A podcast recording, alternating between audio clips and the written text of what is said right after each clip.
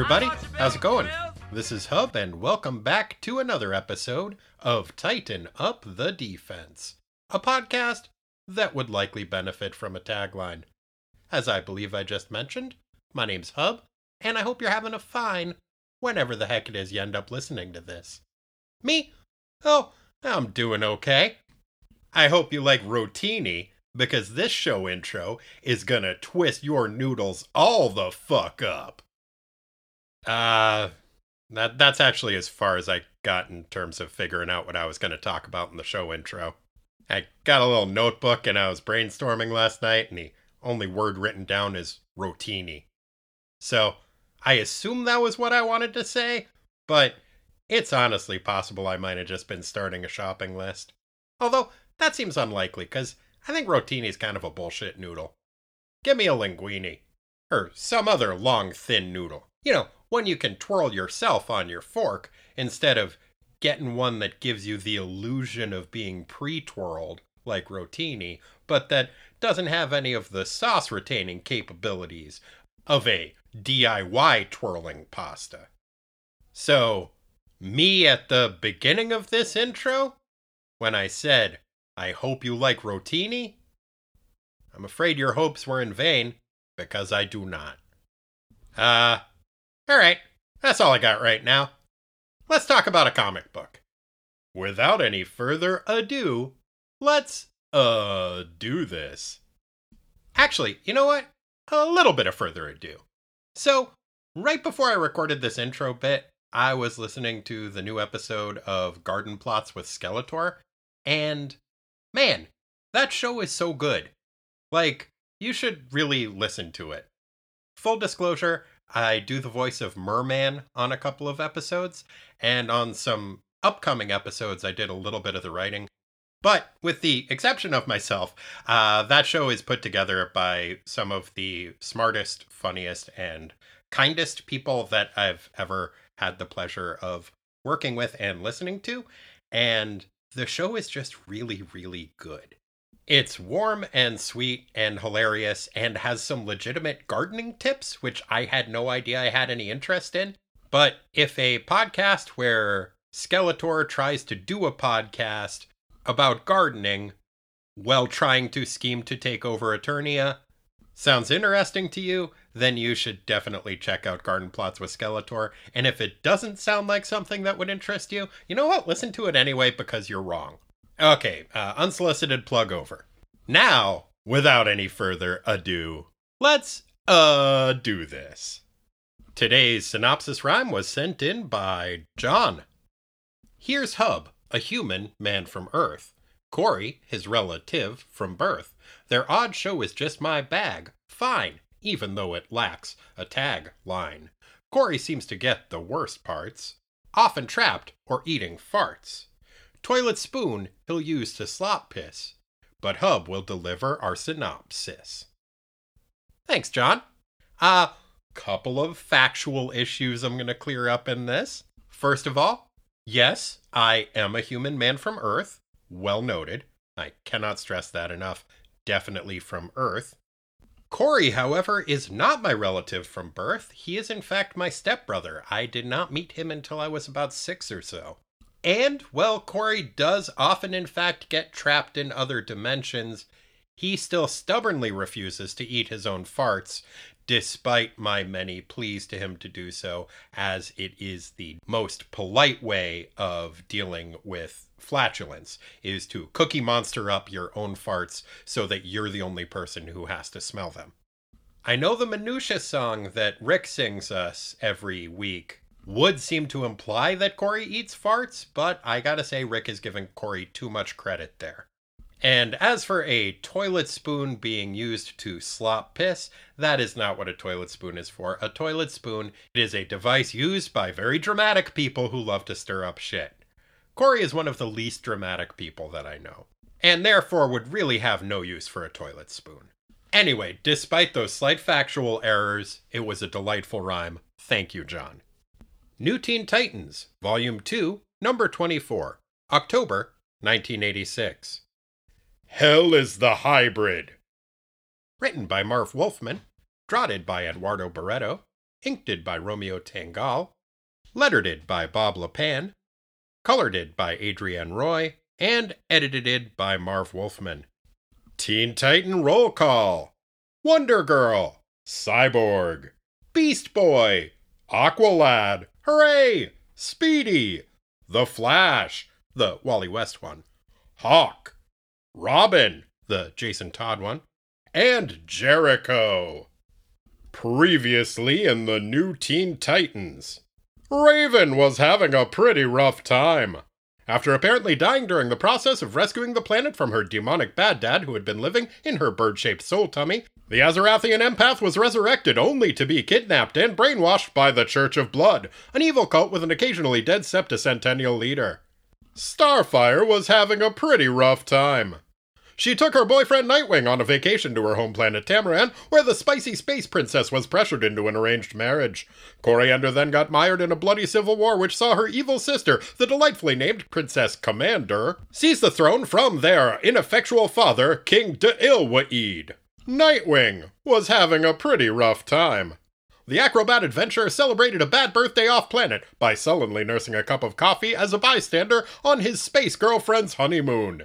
He then returned to Earth alone, yelled at Wonder Girl, and headed out on a solo mission to rescue Raven from the Church of Blood. Unfortunately, he was captured almost immediately, and like his fellow bird themed buddy before him, got his brain thoroughly laundered by the strangely sanguinary sect.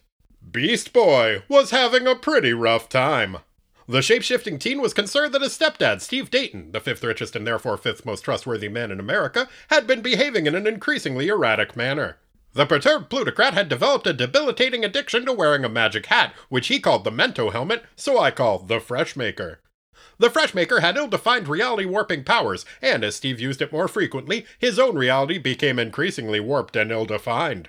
The bewildered billionaire began to focus all of his frustrations on his admittedly frustrating stepson, unfairly blaming Gar for the death of Steve's wife Rita and her Doom Patrol teammates. Donning the Freshmaker, Steve attacked the Titans, then fled, announcing his intention to use his vast fortune to create his own team of super beings. Beast Boy asked Wonder Girl to help him and Cyborg track down his fugitive father figure, but Donna was too busy helping her husband, Professor Terry Long, not write a paper, so Vic and Gar went it alone. The Titanic twosome found the Freshmaker a file holed up in an abandoned warehouse. Gar attempted to reason with the unhinged hat addict, but reason was no longer a language in which Steve was conversationally fluent. He attacked Gar and Victor, nearly killing Vic. Beast Boy rushed his partly robot pal to the hospital where he underwent life saving emergency surgery. Cyborg was having a rough time. He had to undergo life saving emergency surgery. Wonder Girl was having a pretty rough time. Her husband, Professor Terry Long, needed help not writing a paper. In addition to that, the Amazonian adventurer had received a request for the Titans to assist the government in a covert operation, but all of her teammates were otherwise indisposed. Rather than refuse the mission, Donna decided to flip through her super Rolodex and assemble a new team of Old Titans. The new Old Titans team consisted of former Kid Flash and current regular Flash, Wally West, Speedy, Hawk, the current Robin, Jason Todd, and Aqualad. Hooray! The gang headed off to Switzerland to foil an assassination attempt by the feline themed femme fatale Cheshire. Unfortunately, the new slash old Titans roster was nearly as beset by personal problems as the old slash new Titans team. Aqualad was despondent over the recent death of his girlfriend Tula. Wally was overwhelmed trying to live up to the legacy of his recently deceased mentor, Barry Allen. Jason was like 12. Speedy had secretly fathered a child with the assassin they were trying to thwart. Donna's husband really needed help not writing that paper, and Hawk was an asshole. Given these distractions, it was hardly surprising that the mission was a catastrophic failure. It turned out that Cheshire's job was not, in fact, to kill a group of dignitaries. Rather, the high priced hit woman had been hired by the Church of Blood to discredit the Teen Titans in the eyes of the international press. She achieved this goal easily, forcing the Titans to reveal their presence as government agents and was supposed to be a private, unguarded diplomatic summit. Thoroughly dejected, our heroes headed home to the Titan Tower. Jericho was having a pretty rough time. After not appearing in several issues, the mutton chopped Marvel went to his mom's house, painted a picture, then left it out in the rain. Gadzooks! How will Steve Dayton attempt to prove Beast Boy was wrong about his mental instability? With Hawk and Robin taking up the slack from missing Titans, Raven and Nightwing, will the Titans be able to maintain their two bird themed member minimum? And did Terry Long ever finish that paper? Stay tuned to find out. Okay, so by turning a dead Israeli commando into a flying dinosaur? No. And no, he didn't, and consequently, he got fired. Hooray! At the base of Mount Olympus, a team of archaeologists employed by Dayton Industries is excavating a surprisingly well preserved tomb. The team is led by a husband and wife team named Adonis and Angelica Ball. Angelica pokes around a bit and literally unearths some masonry that would seem to indicate that the tomb belonged to the mythological figure Medusa. Dang it, guys! Can you just leave her alone? The gods already sent a sandaled fuckboy with a flying horse to break into her house and decapitate her because of her unconventional haircut and policy of discouraging eye contact. Now you're gonna grave rob her? Not cool.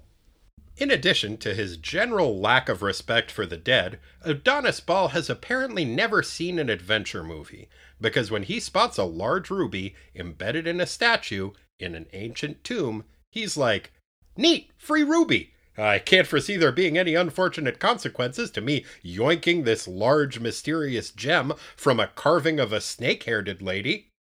At least not unless you consider being stupid rich an unfortunate consequence. Which I don't. Yoink! Unfortunately for Adonis, Marv Wolfman has seen lots of adventure movies.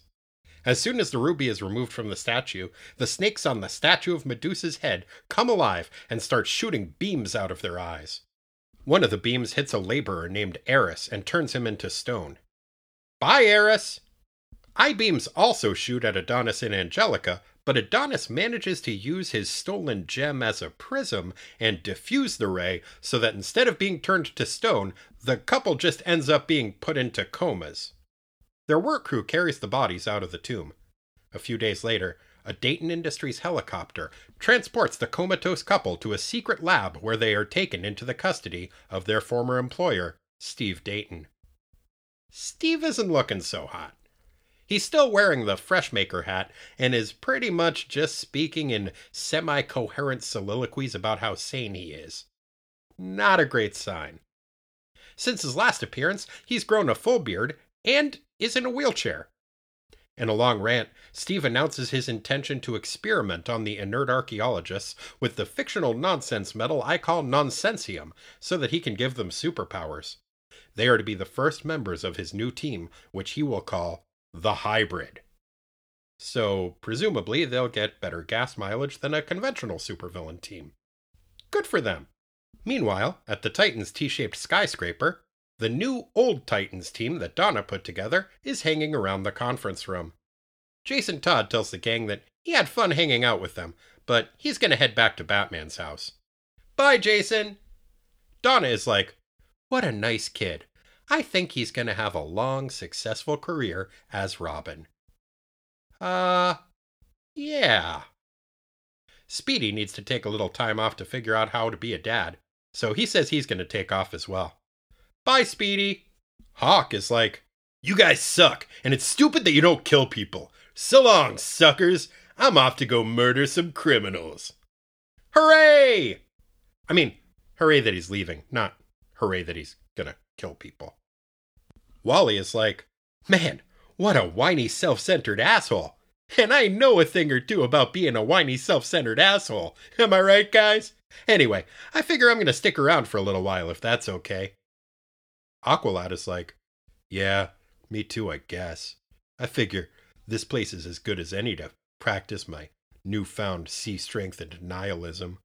Whatever. Hooray! Jericho pops in and signs that he's done symbolically leaving paintings out in the rain and is ready to rejoin the team. Hooray! Everyone heads to the pool room to have a celebratory workout together. Meanwhile, in a nearby bank, Cyborg and Beast Boy are in line with Vic's physical therapist slash potential love interest, Dr. Sarah Charles. They're waiting to make a withdrawal when some dudes with machine guns rush in and announce that they're gonna rob the place. Vic and Gar leap into action and foil the attempted robbery, sassing the shit out of the would be thieves in the process. After turning the defeated crooks over to the police, Vic, Gar, and Sarah head outside and talk about what a fun fight they just had. Gar bumps into his old maybe girlfriend Jillian, who has recently returned from England. As the two teens exchange banter, Dr. Charles excuses herself so that she can go make a phone call. She returns in a few minutes and tells Vic and Gar that they need to head to Star Labs because she has a surprise waiting for them there. Sarah, most of the surprises that Vic has experienced at Star Labs have either been invasive surgeries or an extra dimensional fart monster eating his mom and most of his organs. Maybe you could just tell him what's up? Or spring your big news at, like, I don't know, the Cheesecake Factory or something? It turns out Sarah's surprise is that Wonder Girl and the rest of the gang is waiting at Star Labs for them. Donna wants to apologize for not being more supportive before and asks Beast Boy and Cyborg to rejoin the team. They happily accept both the apology and the offer. Hooray! Meanwhile, half a globe away, in the fictional Middle Eastern country of Qurac, a dramatic event is taking place. Hmm. Middle East in a 1980s comic book, huh? Let's see if we can guess what this dramatic event is. Is a brilliant scientist making a groundbreaking discovery that could change the world for the better? Was a good hearted but socially awkward teenager in an accident that granted them fantastic powers? No, of course not. What's happening in the fictional Middle Eastern country of Qurac is that a group of terrorists have hijacked an airplane and taken the passengers hostage. Because, of course, they have. The Israeli government sends in a highly trained commando.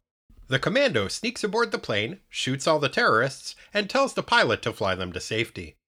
The pilot does as he is instructed, only one of the terrorists wasn't quite dead yet, and as his final act, he manages to shoot the commando.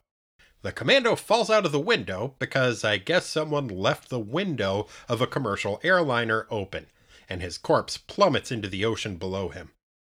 Bummer. A few minutes later, acting on instructions from Dayton Industries, a fishing boat plucks the commando's body out of the water and loads it onto a helicopter. Hours later, the chopper lands at Steve's secret lab. Steve is in full freshmaker mode and launches into another rambling soliloquy about how sane and powerful he is. He says he's going to turn the dead commando guy into another member of his new team, the Hybrid, just like he did to Adonis and Angelica Ball. Then we get a full splash page revealing exactly what it is that he did to the unlucky couple. The good news is, they're no longer comatose. The bad news is, well, pretty much everything else. Steve tells Adonis and Angelica that their new names are Gorgon the Terrible and the Horrible Harpy with an Eye. The newly christened Gorgon has gray skin, snakes for hair, and his eyes look, well, kind of like puckered buttholes. It's not great. Angelica looks pretty similar to the way she did before, only her hair's bigger, she has wings, and she's wearing a purple metal bikini that seems to be willfully defying at least a couple of laws of physics. I guess she's also in a constant state of intense pain, which is less than ideal. Gorgon and Harpy with an eye tell Steve that they think he's an asshole, but he just blows him off and gets back to tinkering around with the corpse of the Israeli commando. A while later, back in New York, the Titans are flying around the city in their jet, making small talk. Gar reveals that he's been taking sign language lessons so that he can communicate better with Jericho. That's nice. Suddenly, they're attacked by a giant humanoid pterodactyl wearing a metal diaper. Well, that's unexpected. Also, I guess I shouldn't call it a giant humanoid pterodactyl because I'm not sure how big the average humanoid pterodactyl is. Probably pretty big. Anyway, the possibly regular sized, which is still very large, human pterodactyl attacks the Titan's jet. Cyborg tries to take evasive action, but the creature claws the plane's tail and part of a wing off, which significantly hampers maneuverability. Gar jumps out of the plane and changes into what he calls a pterodactyl, but is probably actually a pteranodon on account of he has that pointy head thing going on. Oddly enough, a few pages later, we find out that the probably regular sized, which is still very large, humanoid pterodactyl is named Pterodon, which would imply that he's supposed to be a pteranodon, only he doesn't have the pointy bit on his head. Dinosaurs! Gar and Pterodon engage in an aerial battle above the skyline of New York, while Cyborg steers the badly damaged T Jet so that it avoids crashing into any buildings or people and ends up splashing down relatively harmlessly into the Hudson River. Gar ends up KOing the gang's mysterious winged attacker by changing into a woolly mammoth in midair and landing his entire body weight squarely in the back of Pterodon. From a nearby hidden base, Steve Dayton, Gorgon, and Harpy with an Eye watch with interest as Beast Boy takes an unconscious Pterodon captive. Turns out, Pterodon was what Steve turned the dead Israeli commando into. Steve turns to Gorgon and Harpy with an eye and is like, Dang, I was really hoping that guy would kill all the Titans for me. Oh, okay. Harpy with an eye, Gorgon, I want you two to go rescue Pterodon from the Titans and bring him back here alive. Or, you know, as alive as he was before. I'm actually a little iffy on his status in that regard, but you get the idea. Gorgon is like, Fine, but what should we do if we run into your stepson, Beast Boy? When he hears this question, Steve Dayton gets an even wilder than usual look in his eyes, which is saying something, and is like, If you see Gar, just beat the absolute shit out of him. Then beat him up some more. Then beat him up some more. Then kill him. Now, if you have any more questions, I'll be in my lab making more freaks, blowing up rats with my mind, and ranting about how sane I am.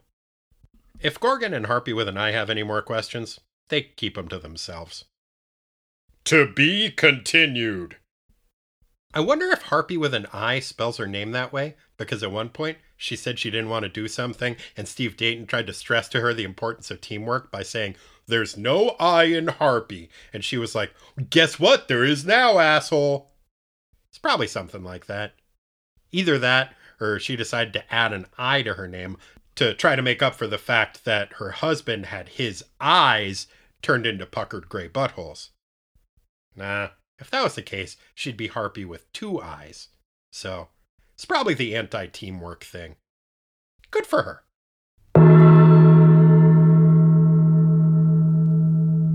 And joining us once again via the magic of telephonic communication is my good for many things brother Corey. Corey, how's it going? It's going pretty great.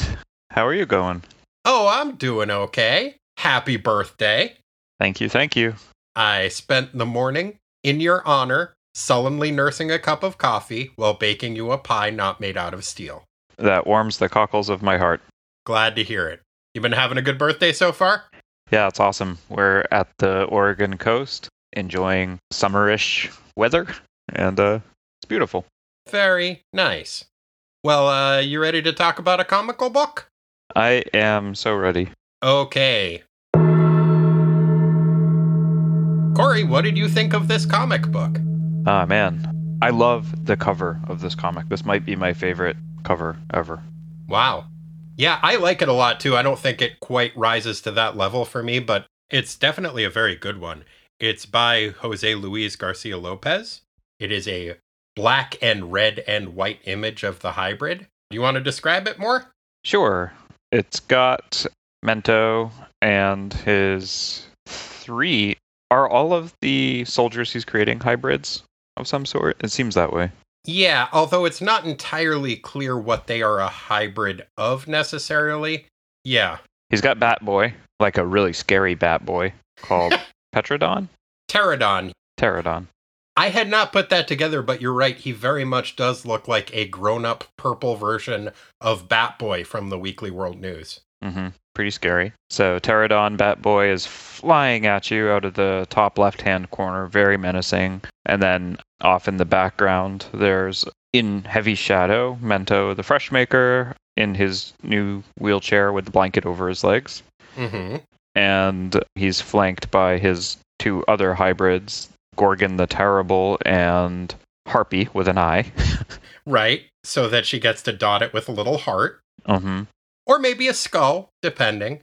I will say that the silhouette of Gorgon looks just kind of like Raggedy Andy. Mm. So maybe a little bit less menacing than certainly grown up Batboy. Yeah, definitely less menacing, but very muscular, you know, kind of superhero y. I don't understand the thing. Is there a deal where, like, if you are assembling a team and you have strong psychic or other mental abilities, you must then be in a wheelchair? See, I'm a little bit unclear on that myself. I don't remember Mento being physically injured at any point. I think certainly his experience in Swamp Thing 50 seemed to take something out of him, or rather, perhaps put something in him which was knowledge that his feeble human mind could not handle.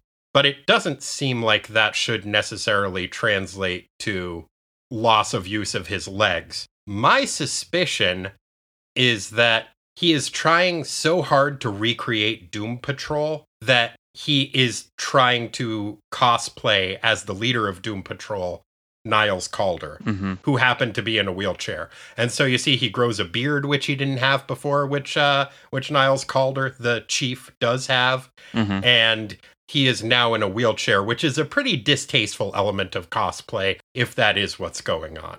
Yeah, and he does name drop Caulder a couple times, but I guess I was thinking of that, but then also, you know, like Doctor X. Um, I believe he's usually called Professor X, but he probably does have a doctorate. oh God, Jay Miles are gonna kill me. Yeah, Professor X. I don't know why I called him Doctor X. I like that. Yeah, it's a cool name. yeah, Doctor Professor. You know, that's is that some sort of a theme? Uh, it it absolutely is, and in fact, there are allegations because there are so many corollaries between Doom Patrol and the X Men, and I think Doom Patrol came out just a few months before the first issue of X Men. So, oftentimes people accuse the X Men of being a attempt to cash in on Doom Patrol that then ended up outstripping them in popularity later on. But there are a lot of corollaries between the two teams. I don't think that's actually the case, but uh, yeah, it is kind of a theme. Mm. It's also just kind of a more general theme in comic books that if you have a character who is big and tough and strong, they are going to be stupid. And if you have a character who is physically infirm in some way, they're going to be extra super smart. So I think having mental powers is kind of an outgrowth of that. Okay, so yeah, that's the cover. It is indeed. And behind that cover, we get a story called Hell is the Hybrid, which is fun. Mm-hmm. I had always thought that hell was for children, but maybe by the transitive property, the hybrid are for children. Although that doesn't necessarily seem to be the case from this issue. Also, if the hybrid is for children, they're going to have some competition because it's my understanding that the Wu Tang is for the children. Yeah, no, that's a lot of extrapolation. I will say, despite its somewhat foreboding title, this is the most fun issue of New Teen Titans we have had in a very long time. Absolutely. Yeah, reunion. Warm and fuzzy reunion. Uh huh. Kicking off some of the more toxic elements of the team and keeping others that I wasn't expecting. So that was a nice deal. Uh, we get a fun bank robbery foiling, we get some good banter. There's some really fun stuff in this issue, and it is kind of a nice return to form after a couple of pretty heavy issues that we've had lately. Totally. Yeah. Gar has learned to go for the eyes. That's a little weird, but he was great actually in this issue, you know, compared to normal. No, it was a really fun surprise. And I was also excited to see the return of his occasional love interest, Jillian. Mm-hmm. I always liked her, and we see that she is back and is back to sassing Gar. So, yeah, overall, I think really, really fun issue with a lot of like kind of upswing moments. I suspect that this is not necessarily going to be sustained because we do still need to resolve the whole Brother Blood Raven Nightwing story arc, which is decidedly darker in tone than the story we're getting here. Mm-hmm. Like I said, it wasn't perfect because there are also some kind of uncomfortable moments of like homophobia and anti Arab negative stereotyping. But overall, this was a very refreshing issue and I really enjoyed it. Mm-hmm. Yeah, I noticed those things as well. I was also tickled by the fact that we had another group workout session, although this one wasn't just inspired by Donna's dancing. She was like pumping iron and everybody's all like working out together. Yeah. It was like a training montage. It was pretty cute. It was very cute. And I also really liked the idea that it seems like the team is making progress. And now, instead of being made uncomfortable by a suggestive situation and having all the boys go to work out, everybody goes and works out together after Robin says something that I think makes everyone uncomfortable. Oh, did I miss that? It's not that bad. It just struck me as weird that as he is leaving, Robin's exit line is whisper my name and I'll follow you anywhere. That was weird. Yeah. Yeah, that struck me as weird too. But I like that then the reaction is, okay, everybody, let's all, I think we all just need to work out. And Mhm. they go and do that, and it is a nice moment. Yep. And I was also happy to see the whole team kind of coalescing around this idea of Hawk as being just a total jerk. Yeah, it is nice to see. I, I think, especially Wally kind of trying to score points for Unity by taking digs at Hawk. Because I think, in terms of asshole hierarchy, he's kind of next in line.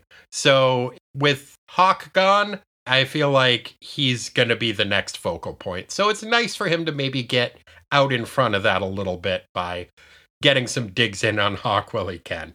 Hmm Yeah, I, I don't know. I think maybe Flasher and Speedy are going to jockey for position near the, the top of the ranking, but Well, I think they would, except for Speedy left in this issue, too. mhm. Yeah, so Speedy's gone and Hawk's gone and Robin goes back to Batman. But we see that the Flash and Aqualad are sticking around on the team, which is kind of nice to see and also kind of surprising. And then we get a surprise arrival from uh, our buddy Jericho. Yeah, so nice to see him back too. Mhm. And you talked about Beast Boy doing a great job in this issue. One of the things that he does that is really nice is when they are on the Titan jet, you see that in his spare time he has been learning ASL so that he can communicate with Jericho, hmm which is fucking rad. And very surprising. He would been one of the last characters that I would think would make that sort of effort. Well, I mean, now that Aqualad and Jericho are on the same team, I think maybe Gar wants to make sure that, I mean, he can't be part of the uh, Tight Perm Bros crew, but he, he wants to keep from being excluded by them as much. So I think that's a nice call on his part. And maybe he got to watch the same episode of Sesame Street as Ryan Durr did. yeah, could be. So let's take a look at the three members of the hybrid that we get to meet in this, because the Freshmaker has assembled his own Doom Patrol. And honestly, they are such a obvious stand-in for Doom Patrol. I was kind of surprised that he doesn't attempt to take the name the new Doom Patrol for them, and instead opts to call them the hybrid. I think part of that reason may be about a year from this point, there is a relaunch of the Doom Patrol title, so maybe editorial was like, you can't use that in your story with a team of villains. Mm. So I mentioned briefly his experiences in Swamp Thing 50 seem to have marked a threshold change for the Freshmaker. It seems as though he has gone from being tortured and generally upset, madness as induced by his magic hat addiction, to full on like Lovecraftian terror from outer space. His mind has absorbed too much information and has snapped form of madness. And this version is, I gotta say, a lot more fun. Mm-hmm. He does have that, but he also has this really vindictive streak for Beast Boy, which is, I mean, that's that's kind of how he's been, but it makes it even sort of creepier. It does. It is as though his misplaced. I mean, I'm not saying it's misplaced to want to kill Beast Boy. I think we've all wanted to kill Beast Boy at certain points in our coverage of this series, but his particular reasons for wanting to kill Beast Boy are misplaced, and it is as though all of his problems and all of the difficulty and trauma that he has experienced have just focused themselves around that one idea like a wick. And that his hatred for Beast Boy is, in a way, maybe the only thing tethering him at all to his humanity. And yeah, it's uh, really something.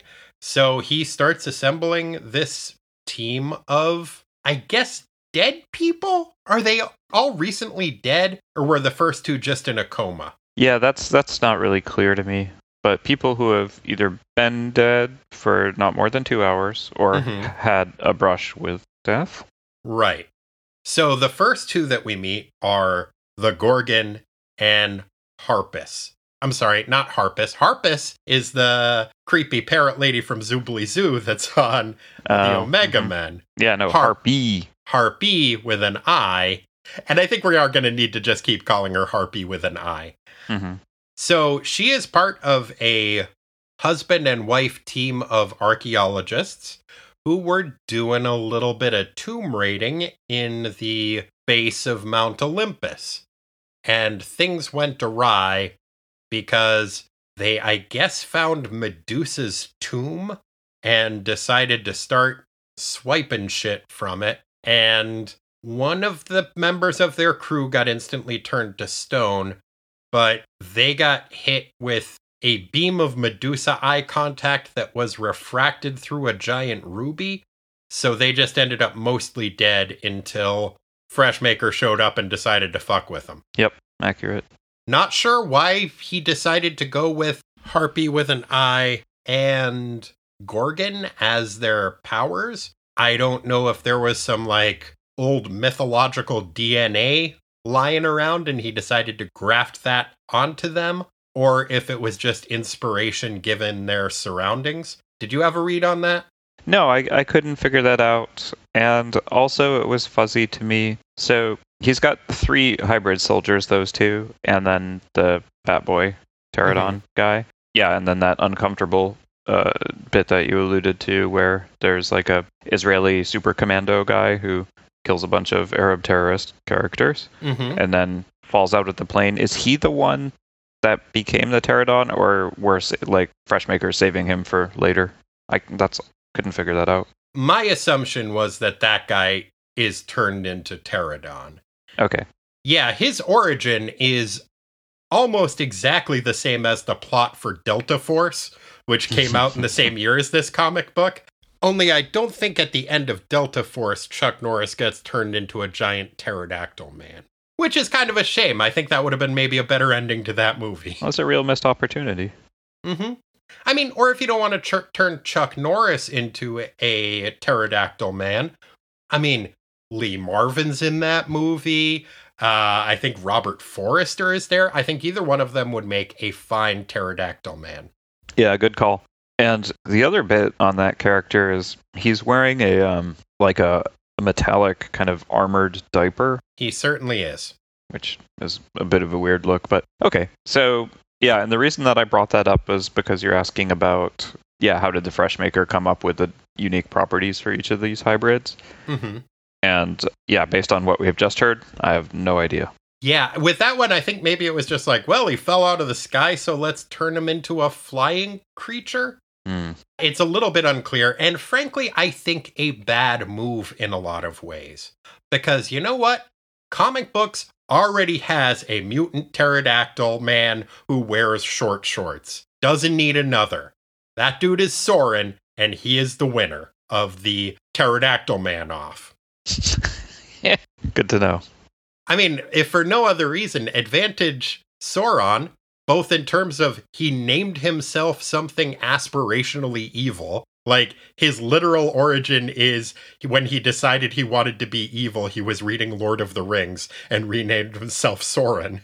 Wow. And also, he wears jean shorts instead of a metallic diaper. So obviously, Jort's Middle Earth name, Sauron, has the clear advantage in this comparison. Yeah, and I mean maybe accidental pun on his name too because he soars. Exactly. Hmm. So really, it seems like the Freshmaker is setting this guy up to fail.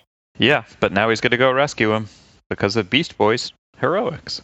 Well, I mean, technically, he's sending Gorgon and Harpy with an eye off to rescue him, Right. which we don't really learn that much about them or what their powers are. We just see what they look like. Yep. Do you have any guesses as to what their powers might be? Well, the Gorgon guy, I would guess, can make people into stone. Hmm. Harpy's probably just really mean. I don't know. mean and maybe some kind of fabric control powers because the fact that her top stays up doesn't seem to make a lot of sense, seeing that the straps for it don't really seem to be attached to anything and kind of hover a foot above her shoulder. Yeah, yeah, they seemed like magically like rippling and floating in the air. Yeah, like six or seven inches above her where her shoulders are. Mm-hmm. I think maybe the original intention was to, yeah, maybe make some kind of a paper mache shoulder pads for her, and that's like the the wire that you use to shape them around, but it's really unclear. And I guess presumably Gorgon would turn people to stone. I feel kind of bad for them, but honestly, not that bad cuz fucking leave Medusa alone. That poor woman has been through enough. She is such a tragic figure, and now, even after death, she's getting fucked with. Man, knock it off, guys. I feel like that was much more on uh, Adonis, the husband of the team's side, because uh, his wife, who gets turned into Harpy with an eye, is being a lot cooler about the like. She's doing it much more like archaeological, right? She's like dusting off some old jugs of wine or something and Mm-hmm. saying, "Oh, think of the research value." And he's just like, "Fuck that, man. Let's go get this giant gem so we can um, have money." Yeah, he does like having money. hmm No, I'm willing to say that he's more of the villain of the situation, but I mean, I don't know. Are- How are you familiar with like Medusa's backstory? Um, no, no, I'm not. It is super fucked up. And content warning for the next minute or so, because I'm going to talk about Medusa's origin. It varies a little bit depending on what interpretation. The ancient Greek one, I think mostly she was just born as a monstrous woman who could turn people to stone. Either way, she's staying on an island minding her own business, not fucking with people, so Perseus going and deciding to chop off her head still seems like a dick move. Later on, you get the Roman interpretation as laid out by Ovid, and holy fuck, that's messed up. In Hmm. that, she is a beautiful young maiden who is hanging out in a temple to Athena when Poseidon shows up and sexually assaults her. Athena sees that this happened and is just like, that is super fucked up. That should not be happening in my temple. I'm going to punish this woman. Ah, So she gives her snake hair and makes it so that anybody who looks at her turns to stone. And so she goes and she hangs out on an island, not bothering anybody. And then fucking Perseus goes and chops off her head. damn, And all of the gods give him shit to help him do that. dang, Yeah. that's bad. So I'm saying, on top of all of that, then you're going to even fucking dig up her tomb? Come on, guys. That's not cool. not cool at all.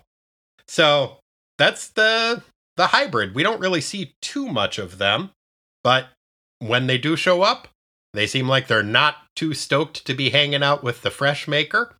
And we see that he just doesn't give a shit.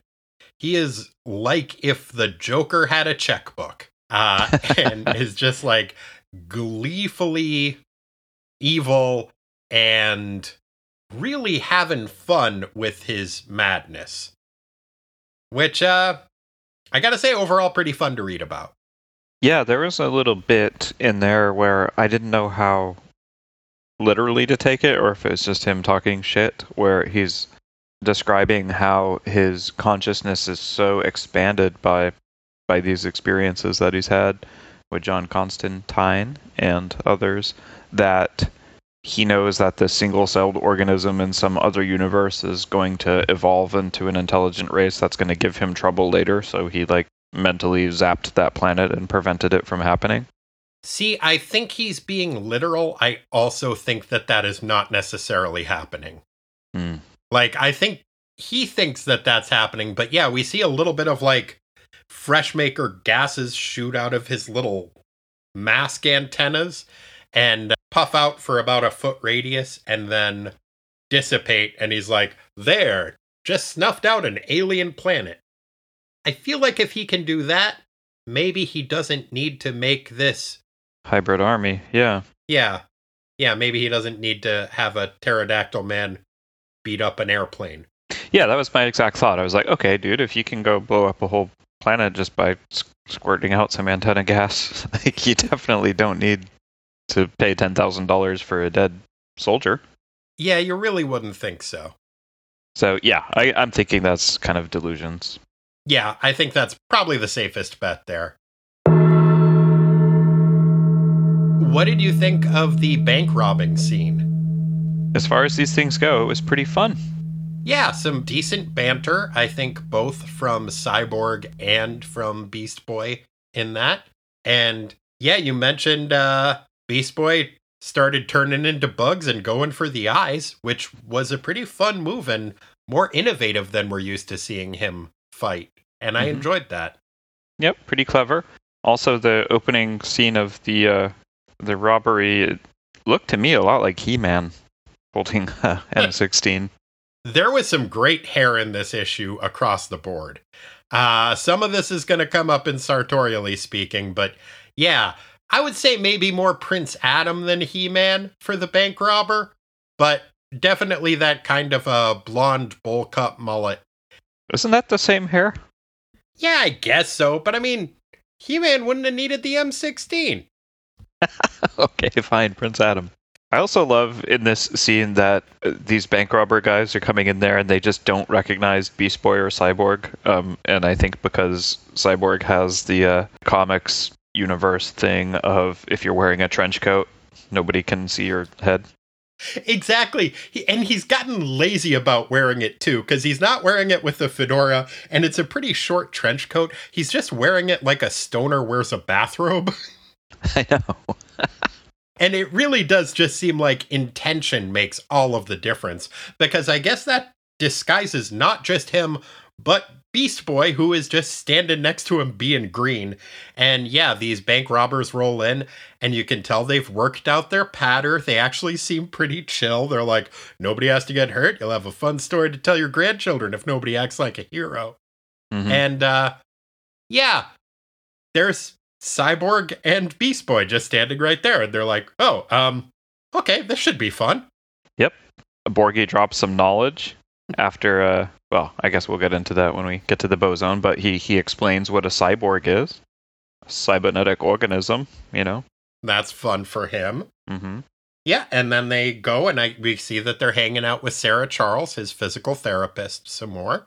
And then they run into Jillian, who is back from England, and I guess not only is a trench coat a impenetrable disguise, but we learn that apparently blue hair dye also is, because her father will never track her down now that she's dyed her hair blue instead of pink. Yeah, I kind of also got the sense that what she was saying about that was because she had dyed her hair, her father would be afraid to um, call her bluff about anything. Ah, that would make sense. Although it is kind of odd because she had been in England and they're having blue hair, especially in the style that she has, it would have a kind of different meaning because that would be a color that old women would dye their hair. Mm. So, interesting choice on her part, as was her use of pink contact lenses. Yeah, you can't really see him the way it's illustrated, but it sounds pretty creepy. You see them in one panel, I think, and then after that, it doesn't really show up. But when she first shows up, there is a close up on her face. Oh, you're right. Yeah. Page 10.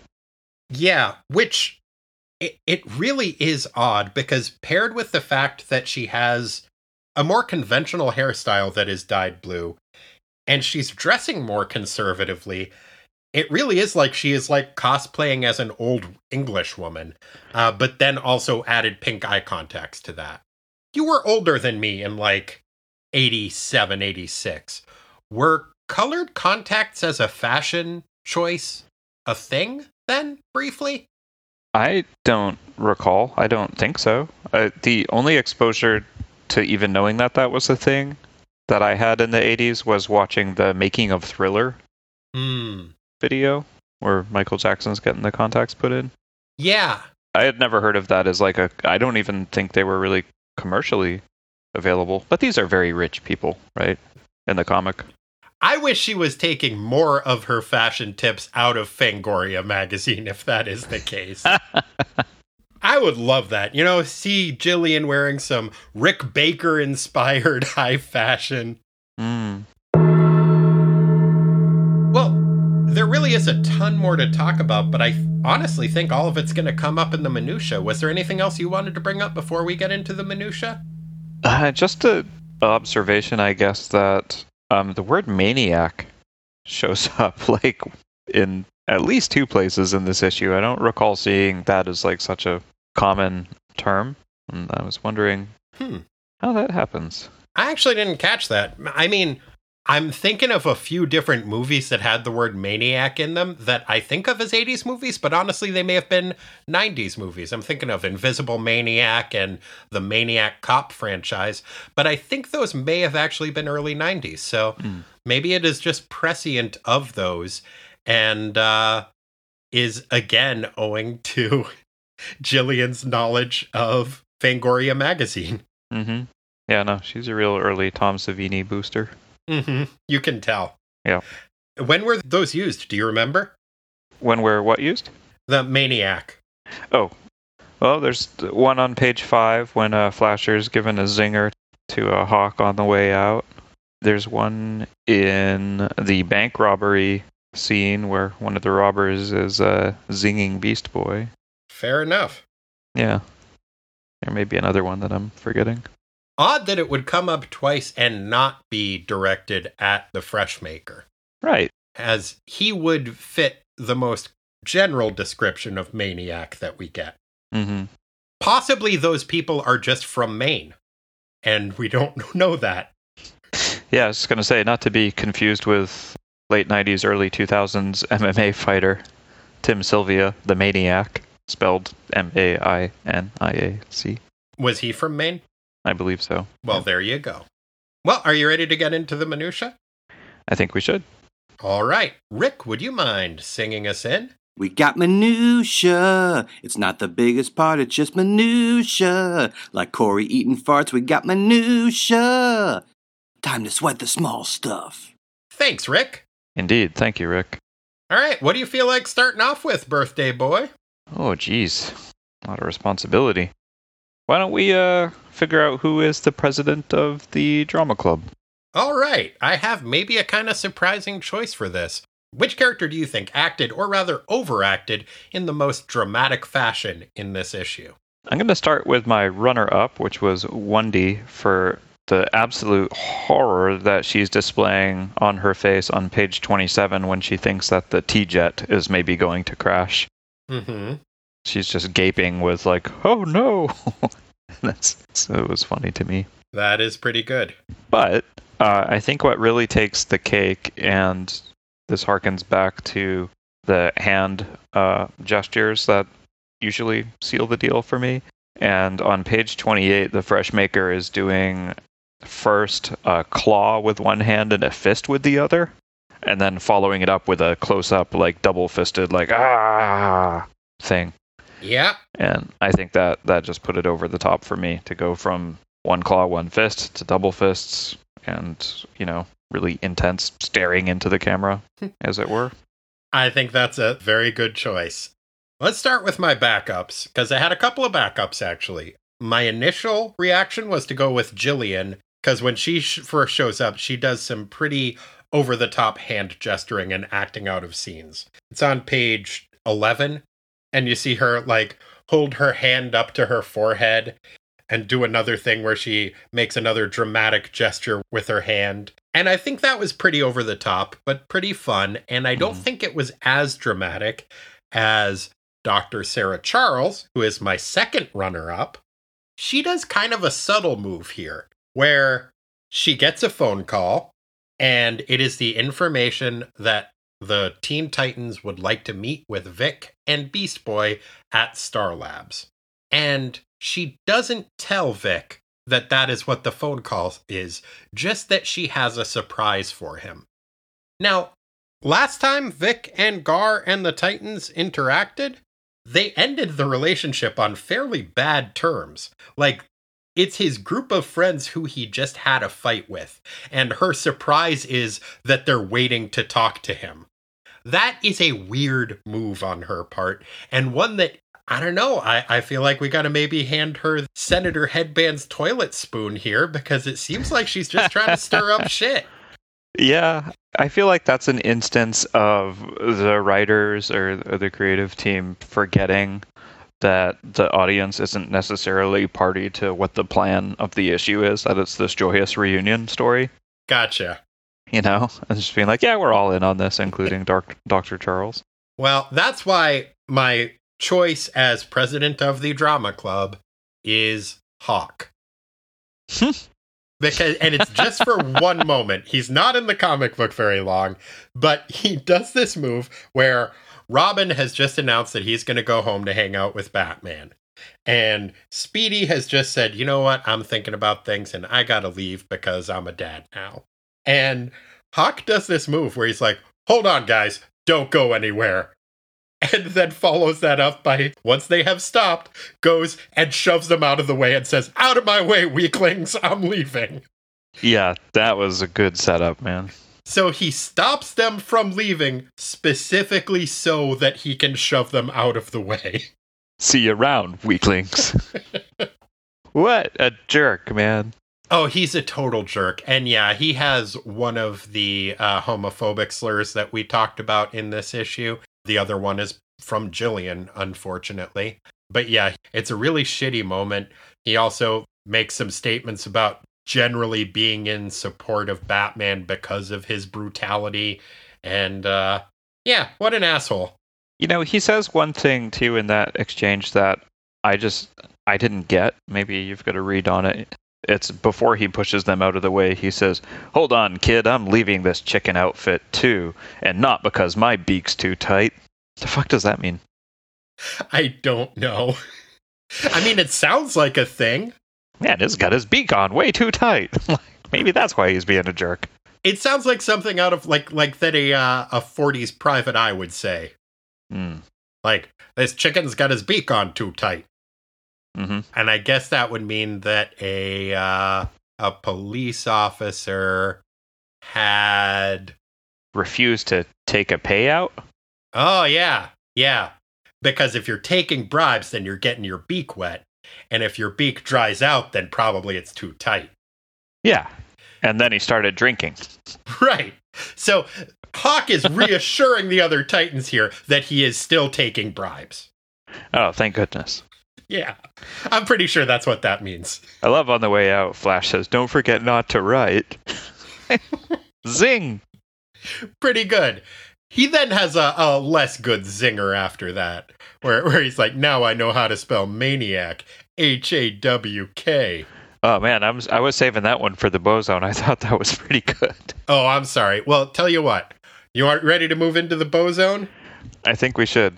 Okay.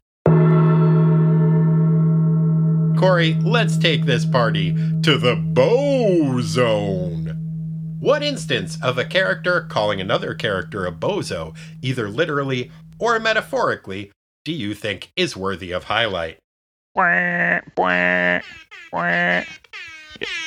Oh, sorry, I gotta turn that up. Yeah, I, I tried to do it verbally, and it's not. We got a double natty B in this issue, nearly a triple. Indeed, we did. First, we have on page six. Hey, There it is. welcome to the party, birthday boy. Thank you. Yeah, so on page six, after saying, see you around, weaklings, and shoving Speedy and Robin to the floor, which is a very fun moment, I gotta say. Mhm. Um, no, I guess it's before he does that. He says, You bozos are such wimps. My stomach's been churning since I got here. So we get that. And then one page later, we have Cyborg who says, Corey, By the way, Bozo, the name Cyborg. Just after he finishes, like throwing some guy halfway across the building. and then goes on to explain that, as in cybernetic organism, you know, half man, half robot. So, yeah, educating as he brutalizes. Well Mhm. done, Cyborg. Yep, good job. edutainment. And then, as I said, it's almost three because later on in the comic book, after Beast Boy has taken out grown up Bat Boy, he thinks to himself, well, Bonzo here should provide some answers, providing I can find a way to speak with him. So, almost a bozo. It's a bonzo instead.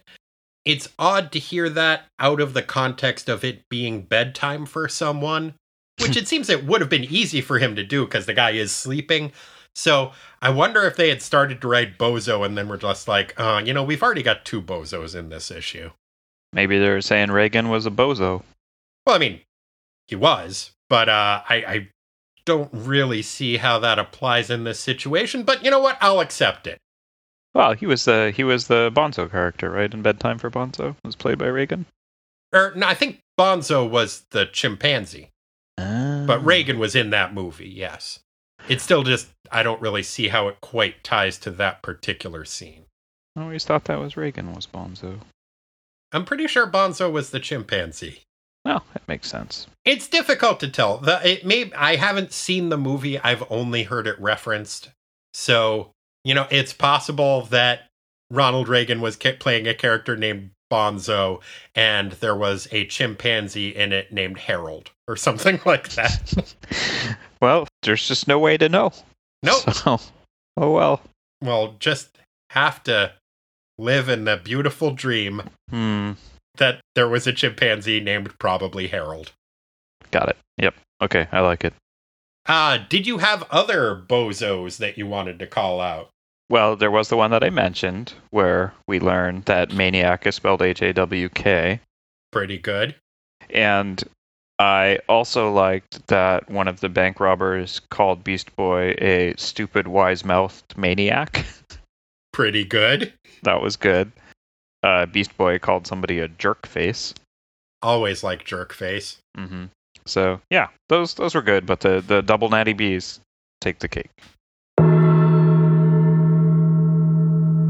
Okay, let's get to one of the more jam packed sections of this comic book the timestamp. I'm not going to ask if you found one because I think it would have been difficult for you to have not found one, but which timestamp did you want to talk about in this issue? Um, I think the one that stood out to me most is the Rambo reference on page eight. Right.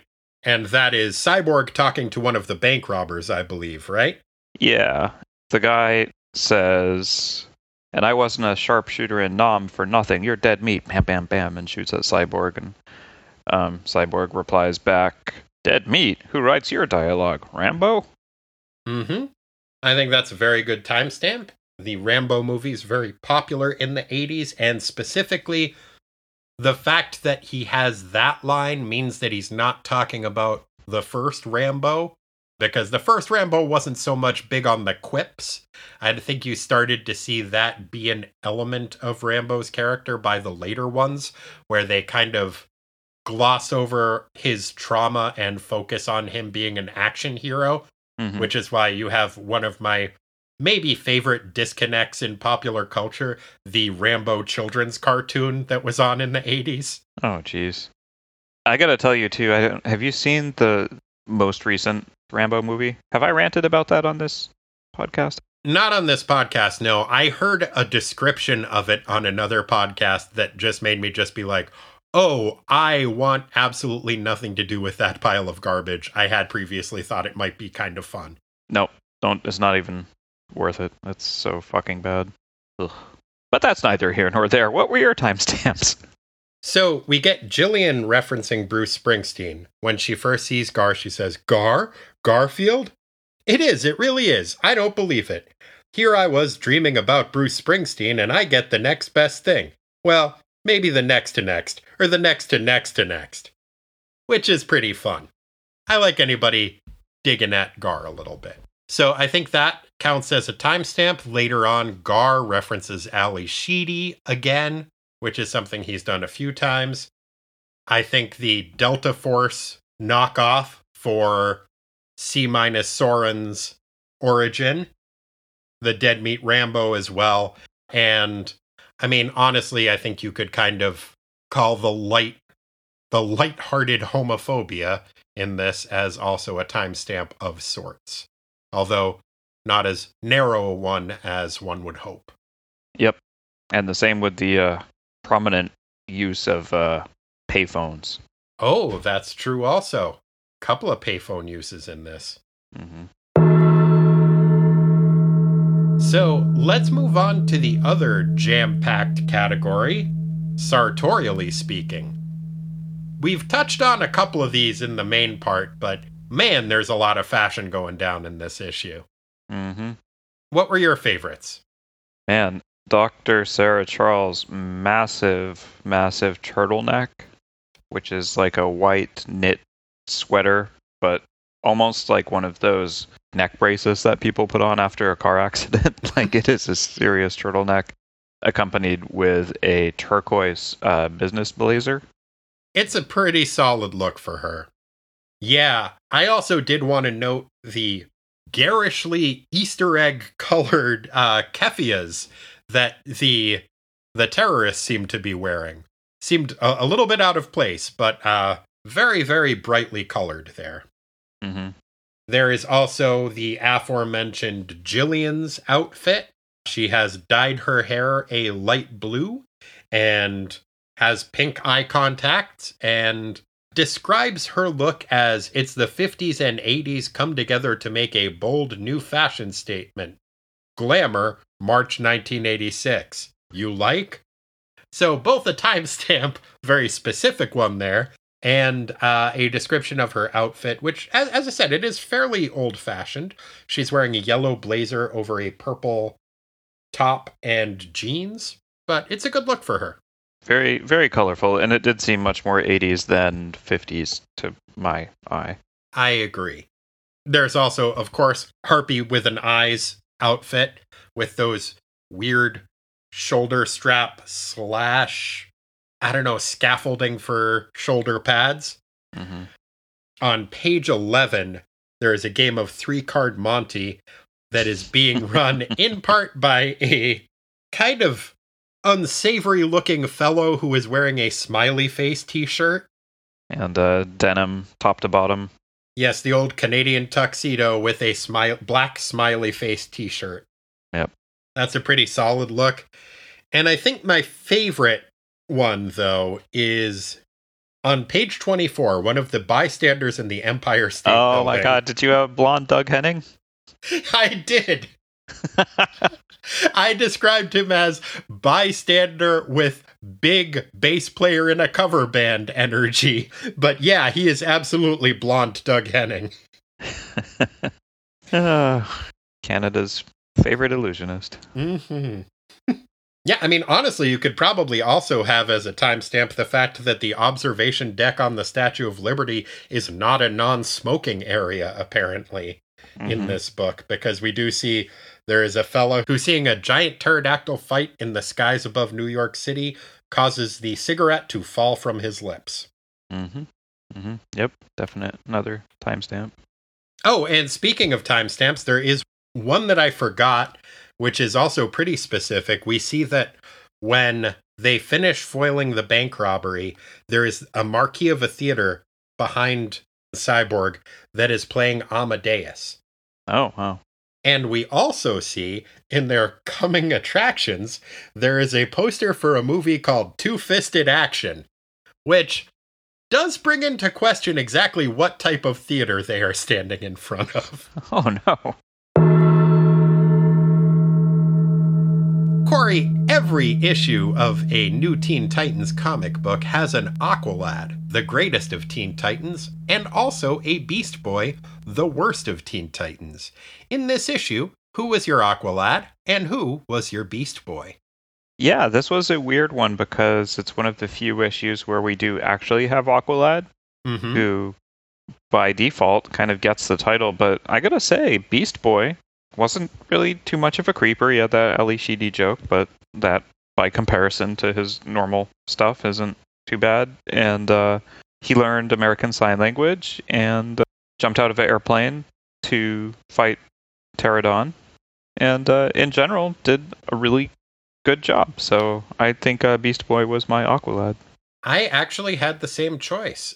Yeah, he did a great job. Uh, I enjoy him being more innovative in his animal attacks, using some spider and I believe hornet attacks on the bank robber's eyes. Had some fun banter in the bank.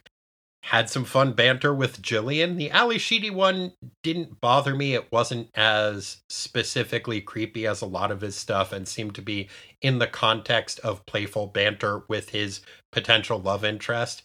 I thought he did great in this issue, and yeah, also ended up defeating a uh, adult Batboy. So Mm-hmm. good for him across the board. Conversely, this is I, I didn't know your birthday fell on opposite day today, Corey, but as my Beast Boy, I had Aqualad. Really? Yeah. Just because he didn't get a chance to do much, or No, there is one very, very specific incident. Uh, before I get to that, uh, runner up definitely goes to Hawk. He was a total jerk, but he did also maybe do the single best thing in this issue, which was remove Hawk from the new Teen Titans. So it, it's kind of a toss up.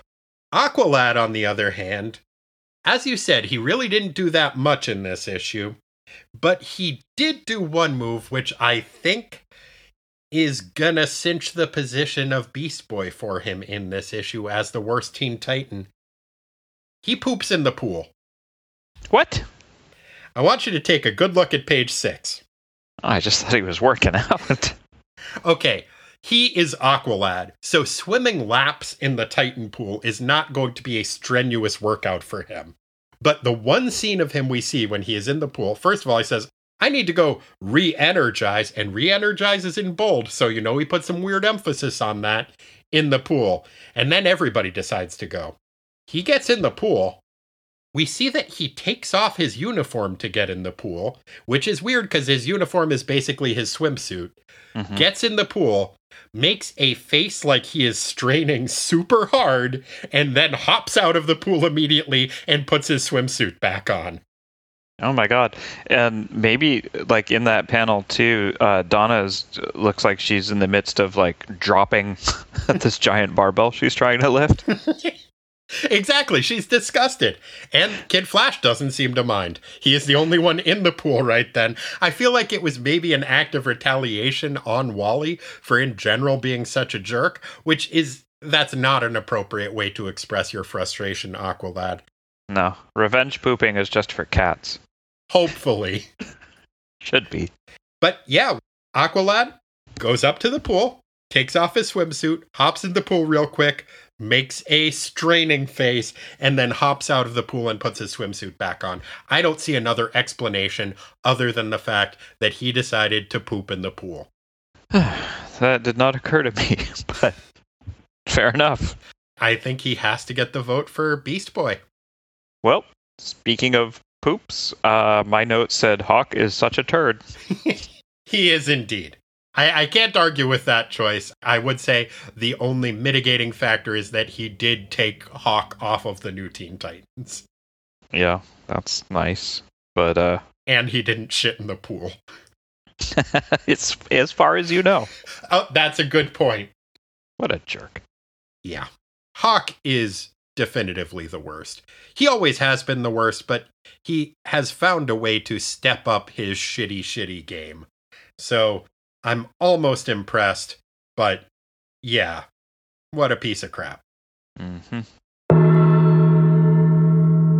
What was your favorite panel this issue? I really enjoyed the artwork in this this book. It was really consistent. I felt the characters were well drawn, and the the buildings, like the background scenery, was pretty awesome. I fully agree. Yeah, uh, Eduardo Barreto and Romeo Tangal did an amazing job with the art on this. They have had really a great and really consistent run together on this title. Yeah, and I I think one of the more striking examples of that is on page twenty, and it's the full page of uh, Pterodon appearing with the I guess that's the Chrysler building in the background with the T jet flying in front of it. Yeah, it's great. I thought that was the Empire State Building, but you're right. I think it is the Chrysler Building. Yeah, it's just a terrific picture. It's really, really beautiful. I mean, it does kind of center on adult Bat Boy's shiny silver diaper, but still, it's a remarkable picture. Yeah, that is just so stupid. It is. Like, why why would you armor just your butt? I don't get it. That's an area that needs breathability. Yeah, don't encase it in metal. Well, on the other hand, do you think that Pterodon has a cloaca? Oh, probably. I mean, hide your birdie shame. um, You don't need metal. I guess, I mean, yeah, we've seen you can just wear a pair of jorts. Mhm. If you're gonna be an evil pterodactyl, wear a pair of jorts. If there was a Hulk rules for this issue, that would be it, I think. Yeah, I, I I can get behind that. My favorite panel, I think, comes on the page right before that, and it is Cyborg manually adjusting his tiny super monocle. It's just a really nice image. It's a close up of Cyborg's face as he gets out what he calls his telescopic eye and holds it in front of his cybernetic eye. It is very odd to me that that would be a manual attachment that he would have for that, but it's cute and it is done behind one of those like manga style starbursts in the background of surprise and alarm and it's just a really really great panel Yep, I agree. It also totally reminded me of a toy that i used to have that was uh do you ever watch the cartoon SilverHawks Yeah. hmm so you know most of the toys for that had this thing where if you like clench their legs together then their arms fly up into like wings and it was like pretty cool.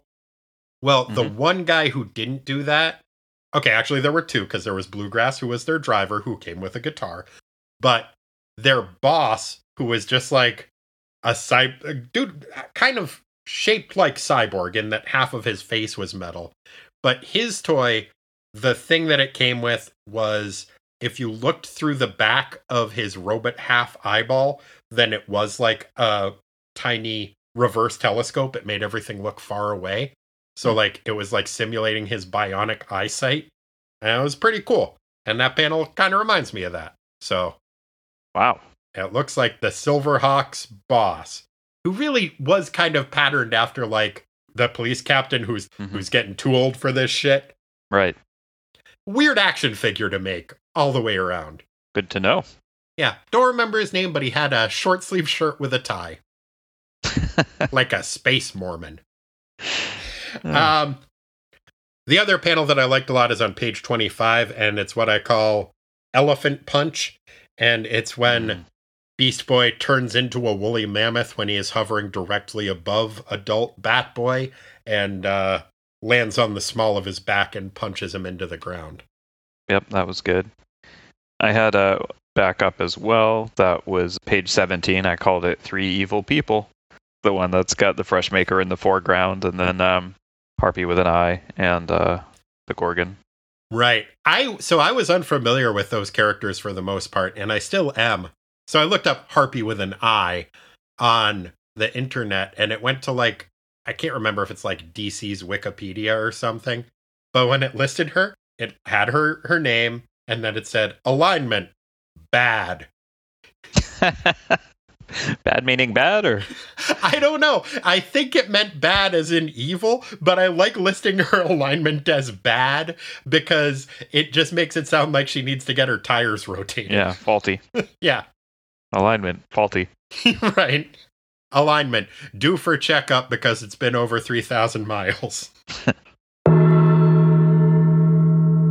well, Corey, I have but one final question I must put to you. Wumchpoot! Mm. Doesn't exactly roll off the tongue, but as Aqualad appears in this issue and seems to have joined the new Teen Titans, hooray, we gotta ask ourselves what's Mr. Jupiter probably up to? The richest and therefore most trustworthy man in the world, Mr. Jupiter, in the year of our Lord, 1987, as we do go by the date of the reprints, and the month of our Lord, December. Wumshpoo. What's Mr. Jupiter probably up to? So, I think in previous Mr. Jupiter sections, it's come up that, you know, one of the less savory ways that he's made some money is in arms dealing. Mm-hmm. And so he's feeling a little bit bad about that. And, you know, this being in the midst of the Cold War, he thought, what can I do to influence international politics to lessen the chances of nuclear winter and all these other scary things associated with nukes? He knew, you know, speaking of Bonzo's companion, Ray Gunn is very, uh, you know, into a strong military. And, and so what leverage could he get to influence Ray Gunn to sign this upcoming treaty with Gorbachev on reducing medium range nuclear missiles? So he met with Reagan. Reagan's un- uninterested, and he notices that Reagan's got like maybe even a I don't know if fetish is the right word, but he's really into jelly beans. I think fetish is the right word. and he's running low. And uh, so Mr. Jupiter leaves and starts making some calls and basically corners the world market on jelly beans. And then um, basically gives Reagan a call and says, Hey, if you ever want to see jelly beans again, you got to go meet Gorbachev and sign this treaty. And so later on, on December 8th, Reagan indeed signs the treaty with Gorbachev to eliminate medium range nuclear missiles. Wow. Good job, Mr. Jupiter. Mm-hmm. Well, that is certainly one thing that Mr. Jupiter was probably up to. But he had a fairly busy December in 1987. It started off with him hanging out with a man he had been spending a fair amount of time with over the course of the previous year, Oliver Stone. Oh no. You see, Mr. Jupiter was the inspiration for a character that he thought should be called Marty Monitor Lizard, but Oliver Stone insists needed to be called Gordon Gekko, the star of Wall Street. See, Mr. Jupiter was very fond of the phrase greed is good, and he was in a lot of ways the inspiration for the Gordon Gekko character in that film. And so Oliver Stone had been shadowing him for over a year. Now, right before the film was released, Oliver Stone arranged for a private screening of the film with just himself and Mr. Jupiter and a bunch of other super rich people, both Hollywood types and like JP Morgan was there if he wasn't dead. Is he dead? I don't know.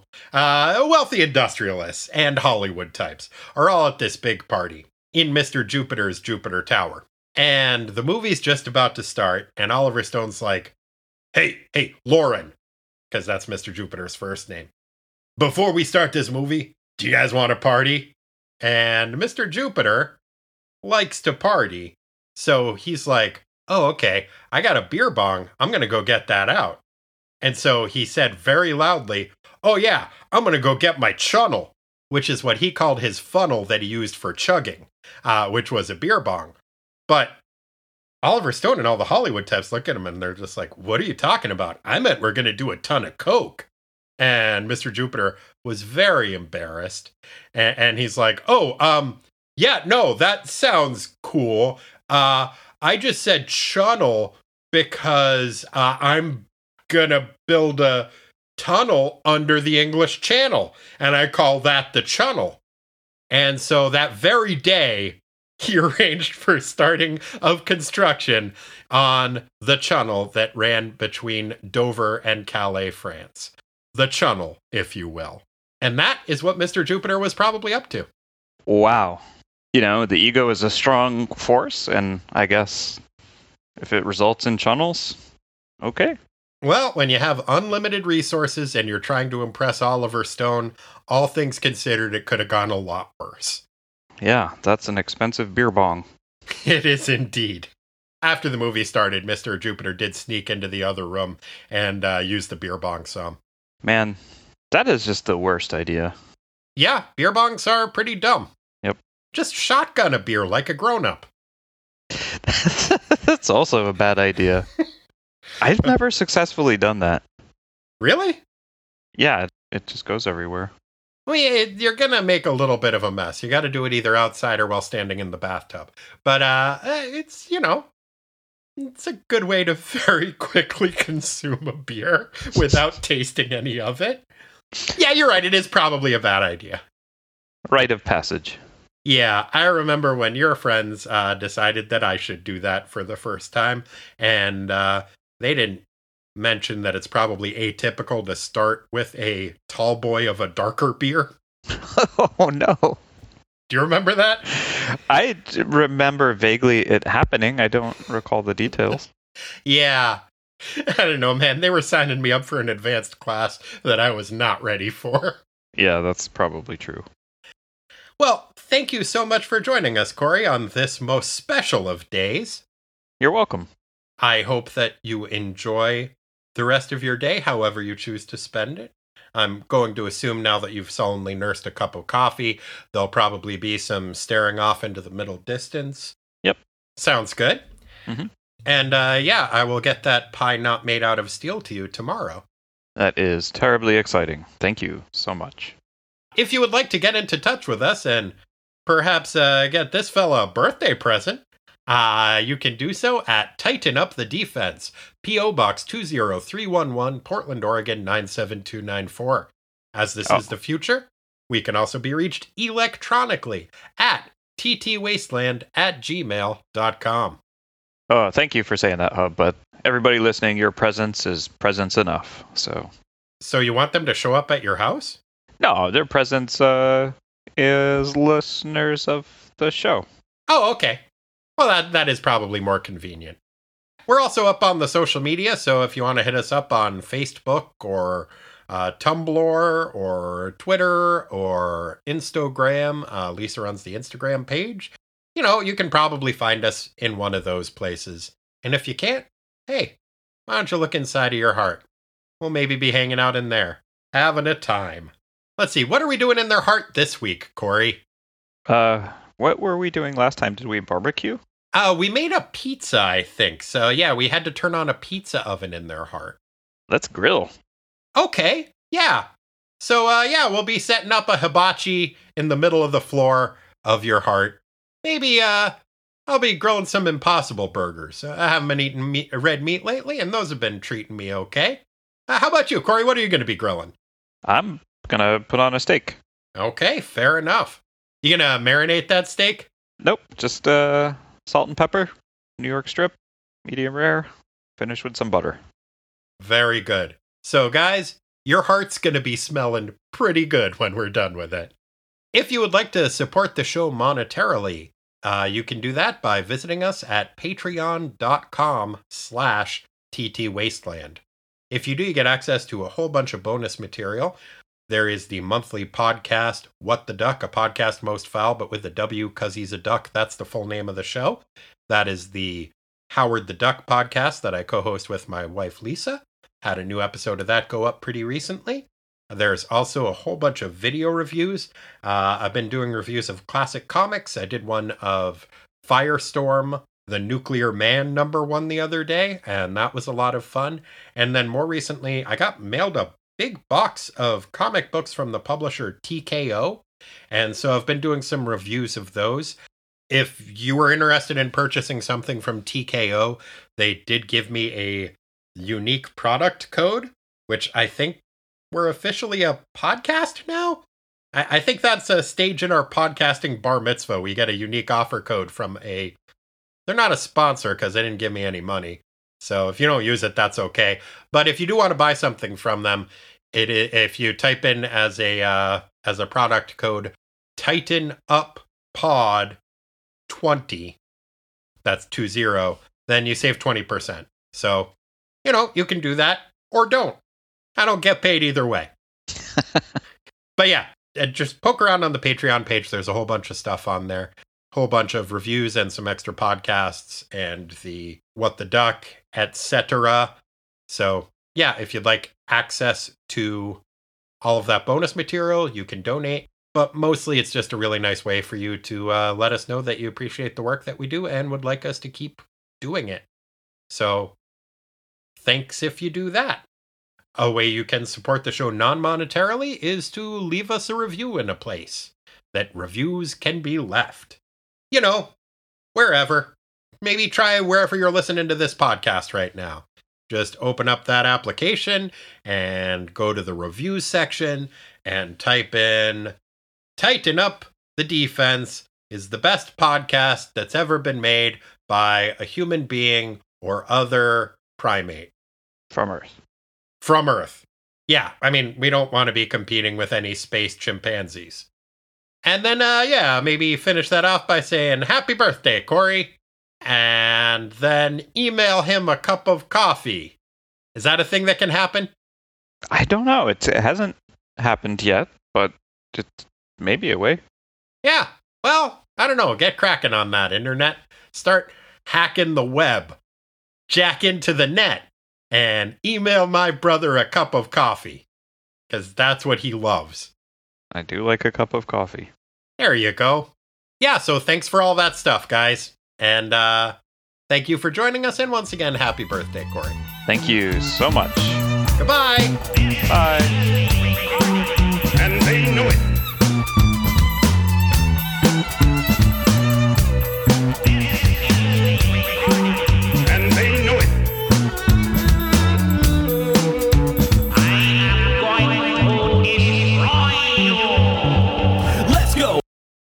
I keep looking at my notes. I don't have anything pertinent written down there.